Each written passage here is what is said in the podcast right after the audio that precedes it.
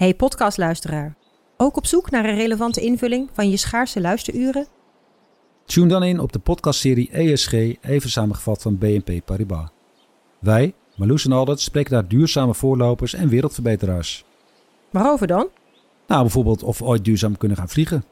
En waarom koeien in de stad nou een goed idee is? Dat en meer elke twee weken in een nieuwe aflevering. Dus abonneer je. ESG, even samengevat. Ik ben al jaren ondernemer, maar waar moet ik eigenlijk allemaal aan denken nu ik voor het eerst personeel wil aannemen, voor het eerst ga importeren of voor het eerst een bedrijfslocatie zoek? Weet wat je wel of niet moet doen bij zaken die je voor het eerst oppakt. Check kvk.nl voor praktische stappenplannen. KVK, hou vast voor ondernemers.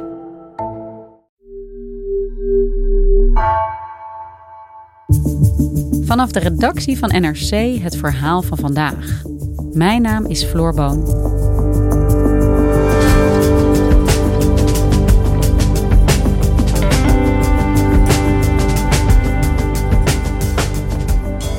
Explosieven die aan de deur worden gehangen. Drugs die uit containers wordt gehaald. In Rotterdam bestaan zorgen over jonge jongens die worden geronseld voor het uitvoeren van deze criminele activiteiten. Terwijl de gemeente zoekt naar oplossingen, zag Shaila Kamerman hoe een groep moeders probeert te voorkomen dat jongeren überhaupt in de criminaliteit belanden.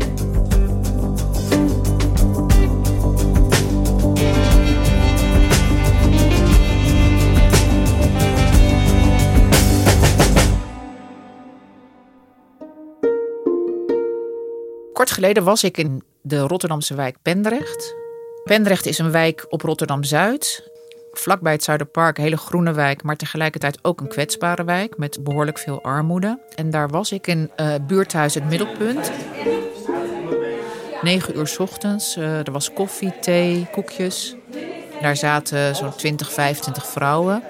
En daar was ook wijkagent Thomas Schippers. Hey, hallo, welkom. Lekker zitten. Neem gelijk wat te drinken mee als je weer. Uh, hebben we al genoeg stoelen en zo? Laten, laten we beginnen met, uh, met de bijeenkomst. Leuk dat jullie er zijn. Mijn naam is uh, Thomas Schippers. En hij valt daar een beetje uit de toon met al die moeders die daar zitten. Uh, want hij is de enige man en heeft natuurlijk zijn politiepak aan en een kogelwerend vest en een pistool op zijn heup. En hij schoof daar aan bij een onwijze moedersgroep. Dat is een groep moeders die eens in een maand of soms wat vaker bij elkaar komt. En met elkaar te praten over uh, wat er speelt in de wijk. En om de wijk veiliger te maken. Eerst uh, de sfeer in de wijk. Zijn hier vragen over? Ze praten over van alles. Bijvoorbeeld uh, vragen over opvoeden, wat er in de buurt te doen is. Het kan gaan over onderwerpen als straatintimidatie, uh, hangjongerenoverlast. Ik heb heel vaak van die dronken lappen. En dan, ja, ook in de ochtend, weet je, vorige keer. Het was heel lang niet meer zo, maar nu weer, begint weer. Maar ook over pesten. Allerlei soorten onderwerpen komen langs. En wat bracht jou naar die groep? Waarom ben jij daar gaan kijken? De moeders in die onwijze moedersgroep die komen bij elkaar omdat ze ja, elkaar kunnen helpen en tips uitwisselen en gezellig praten. Maar ook omdat er een, um, een groeiend probleem is in Rotterdam. Jonge jongens worden geronseld voor criminele activiteiten. Die doen dat voor een uh, aantal honderd tot 2000 euro, zo'n klusje. Ze hangen bijvoorbeeld explosieven aan deuren midden in de nacht die dan ook ontploffen. Ze schieten soms op bepaalde woonhuizen. Het kan ook gebeuren dat ze worden ingezet om drugs uit containers te halen. Dus dat je voor uh, 1000 euro of zo midden in de nacht in de haven op zoek gaat naar zo'n container met drugs. Waar ik me heel erg zorgen maakte in 2012 toen ik hier begon als agent. Ja, waren instapdelicten, winkeldiefstal of fietsendiefstal. Ja, in deze tijd is het instapdelict een uithalen of een bom op een deur plaatsen. In de haven van Rotterdam zijn afgelopen nacht drie uithalers opgepakt... die drugs uit containers probeerden te smokkelen. Het zijn mannen tussen de 18 en 25. Sinds begin dit jaar zijn er zeker 100 uithalers opgepakt in de Rotterdamse haven.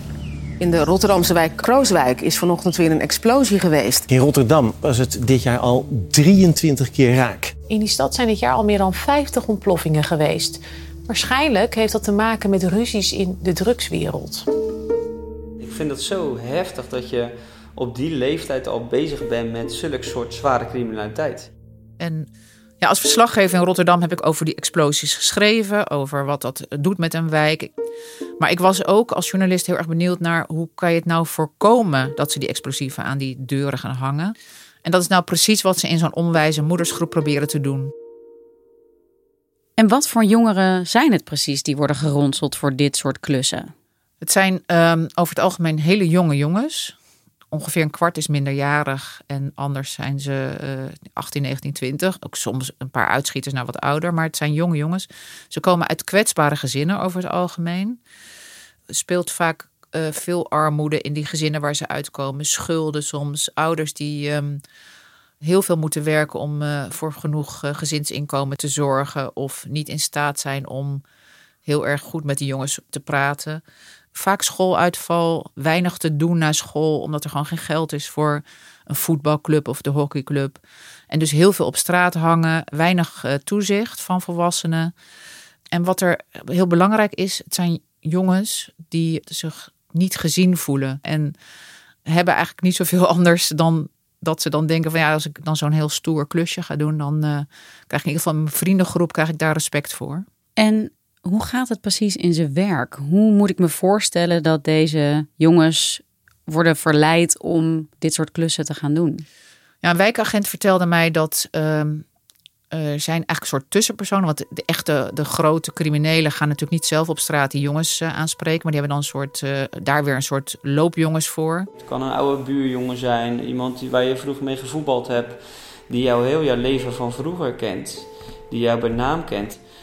Dat zijn uh, jongeren die misschien eventueel het verkeerde pad op zijn gegaan. En andere jongeren, ja, een soort van scouten om te zien van nou ben jij ben je kwetsbaar? Heb je geld nodig? Heb je heel veel problemen? En die zoeken die jongens op straat bij de plaatselijke snackbar of bij het uh, voetbalpleintje of zo. Die spreken ze aan en die hebben gewoon een neus voor dat soort jongeren die daar gevoelig voor zijn. Maar daarnaast gebeurt het ook steeds vaker via social media. Er zijn telegramgroepen waarin uh, jongeren om een klusje gevraagd kan worden. Een uh, wijkagent die heeft ook in zijn telegramgroep meegekeken. En die zei van, dan staat er van, wie kan er vanavond een klusje doen? Of durf je misschien niet? En daarin kan je ook zien dat de groepsdruk ook een, een belangrijke rol speelt. Want uh, die jongeren willen gewoon voor hun vrienden niet onderdoen. En dat, ja, dat is gewoon voor die jongens echt heel belangrijk. Dat gevoel dat ze ertoe doen. Dat ze geen loser zijn. Maar het is tegelijkertijd ook heel risicovol. Hè? Ze nemen zomaar een stap die je niet ook meer heel makkelijk ongedaan kunt maken. Het is enorm risicovol. Het is een soort van mannelijke loverboy waar je tegenaan bent gelopen. Uh, die uh, jij wil uitbuiten. Crimineel uitbuiting is gewoon nu maximaal aan de orde. En uh, het houdt niet op bij één klusje. Erin is erin en je komt er niet meer uit. Heel veel jongeren zeggen nu gewoon ja, maar weten de consequenties er niet van. Dus ze stappen ergens in, ze gaan het doen, ze denken aan het geld en aan de eventuele status of respect die ze ermee krijgen. Maar ze denken eigenlijk nauwelijks aan het feit dat er ook nog iemand bij gewond of zelfs erger kan worden bij zo'n explosie. En ook niet aan de consequentie die, die het voor hen zelf heeft. En eventueel ook hun familie. Want als je eenmaal in zo'n crimineel netwerk zit, dan kan ook je eigen familie geïntimideerd en uh, uh, daar allerlei nare gevolgen van ondervinden. Je schetst hier een probleem dat duidelijk veel mensen raakt, waar echt veel mensen in Rotterdam last van hebben. Wat wordt er nu tegen gedaan? En de gemeente Rotterdam zet nu in op veel meer politie. Dus er is echt uh, veel meer politie inzet om uh, s'nachts uh, in die wijken rond te lopen en te kijken of ze iemand zien die zich verdacht gedraagt. Er is ook enorm veel cameratoezicht. Maar het is ook heel lastig om die criminelen die achter die explosieven zitten aan te pakken. Omdat die jongens die worden ingezet, maar die weten verder niet wie, er wie hun opdrachtgever is eigenlijk. Dus zelfs als ze gepakt worden, want er worden best wel regelmatig toch wel wat van die yogis opgepakt, dan kom je toch nog vrij moeilijk bij die opdrachtgevers. Tegelijkertijd wordt er ook in de gemeenteraad gedebatteerd over hoe kunnen we dit nou op langere termijn aanpakken.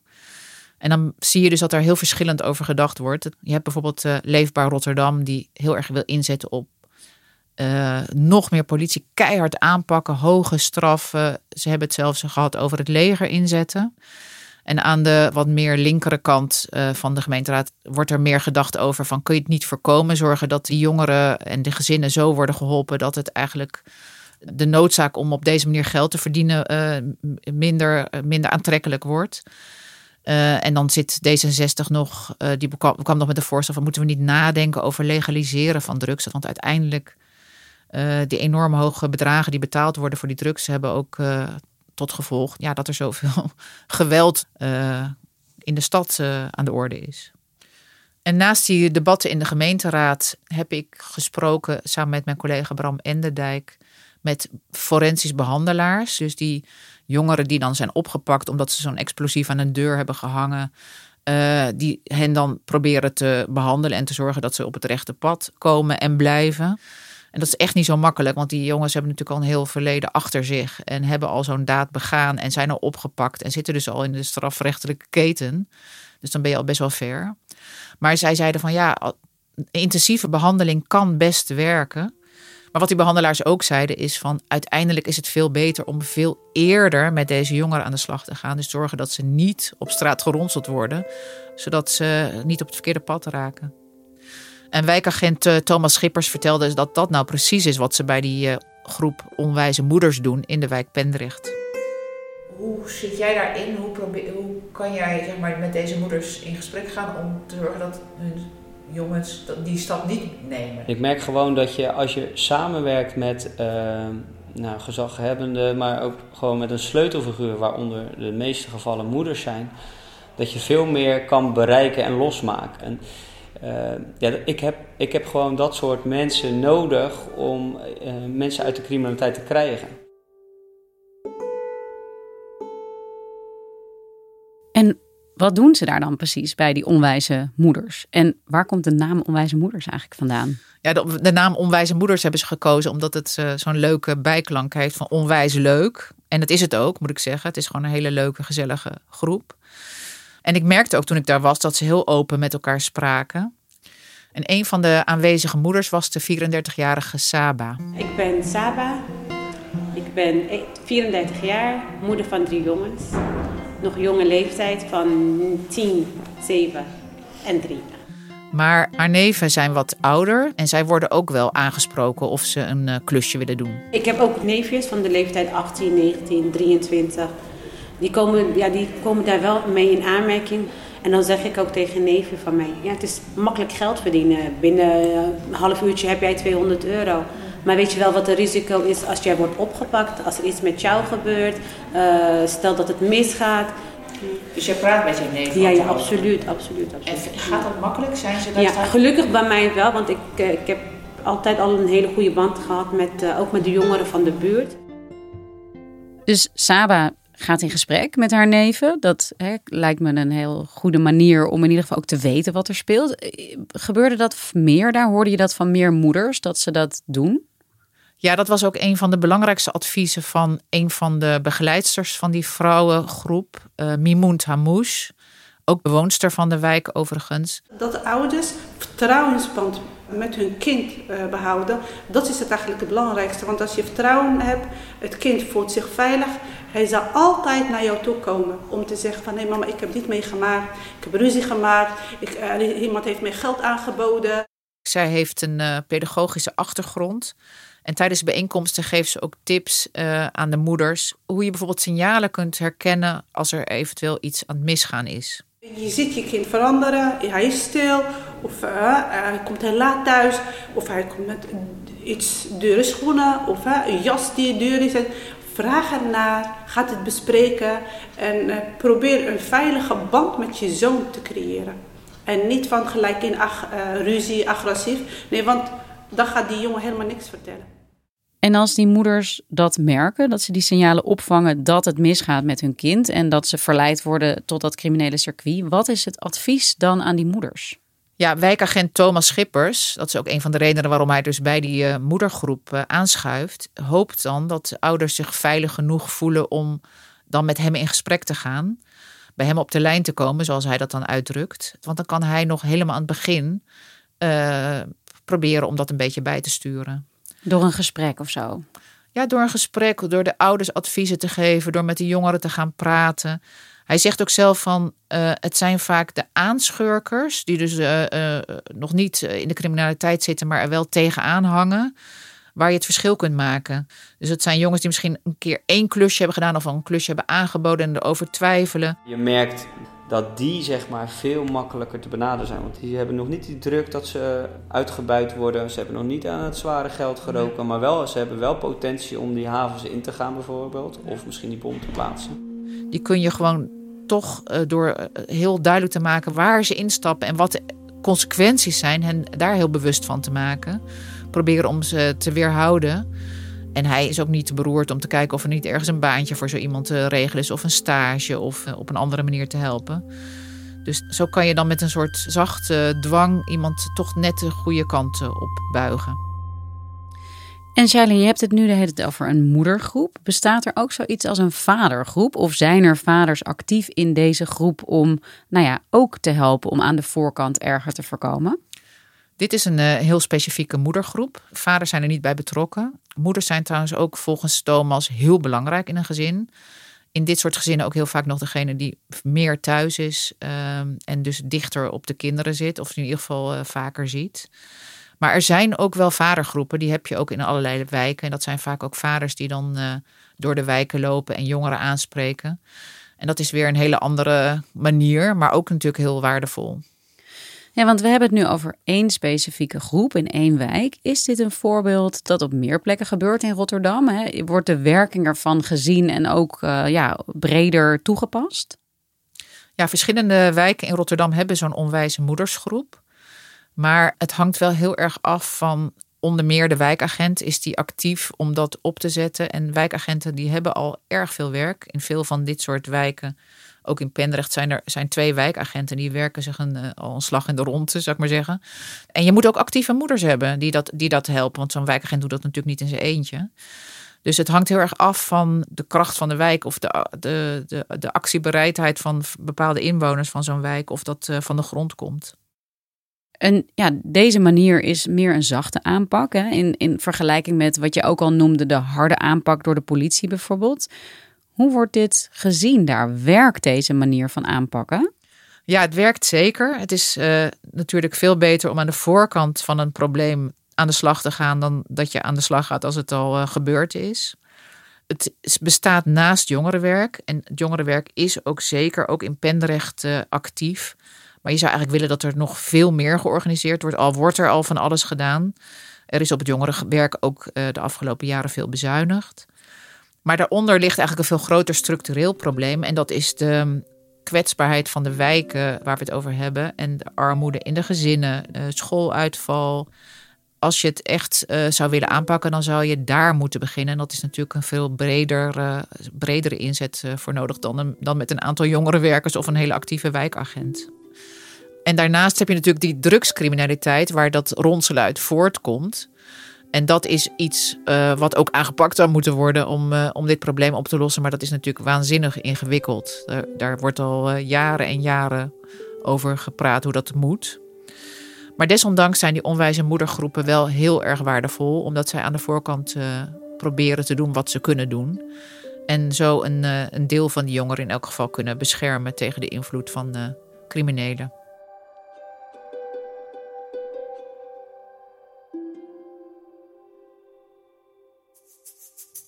Dankjewel, Shaila. Graag gedaan, Floor. Je luisterde naar vandaag, een podcast van NRC. Eén verhaal, elke dag. Deze aflevering werd gemaakt door Nina van Hattem, Igna Schoot en Ruben Pest. Coördinatie Henk Ruigrok van der Werven. Dit was vandaag. Morgen weer.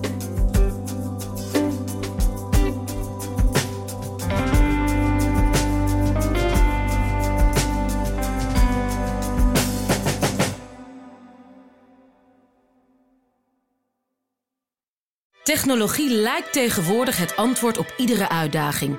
Bij PwC zien we dit anders. Als we de potentie van technologie willen benutten, kunnen we niet zonder een menselijk perspectief. Human-led, tech-powered noemen we dat. Ga naar pwc.nl.